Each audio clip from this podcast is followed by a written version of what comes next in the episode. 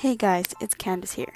So I'm kind of new to this podcast scene, and quite frankly, my yearbook teacher introduced the whole podcast thing to us, and so I decided to try it out. So, what I wanted to base my podcast on was like music, movie reviews, um, little blogs, vlogs, I don't know how to say it, and just ways to like keep creative during quarantine, especially. So I just wanted to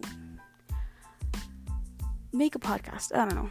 But I think that's how I will be basing my podcast on. And I hope you will listen. Thank you.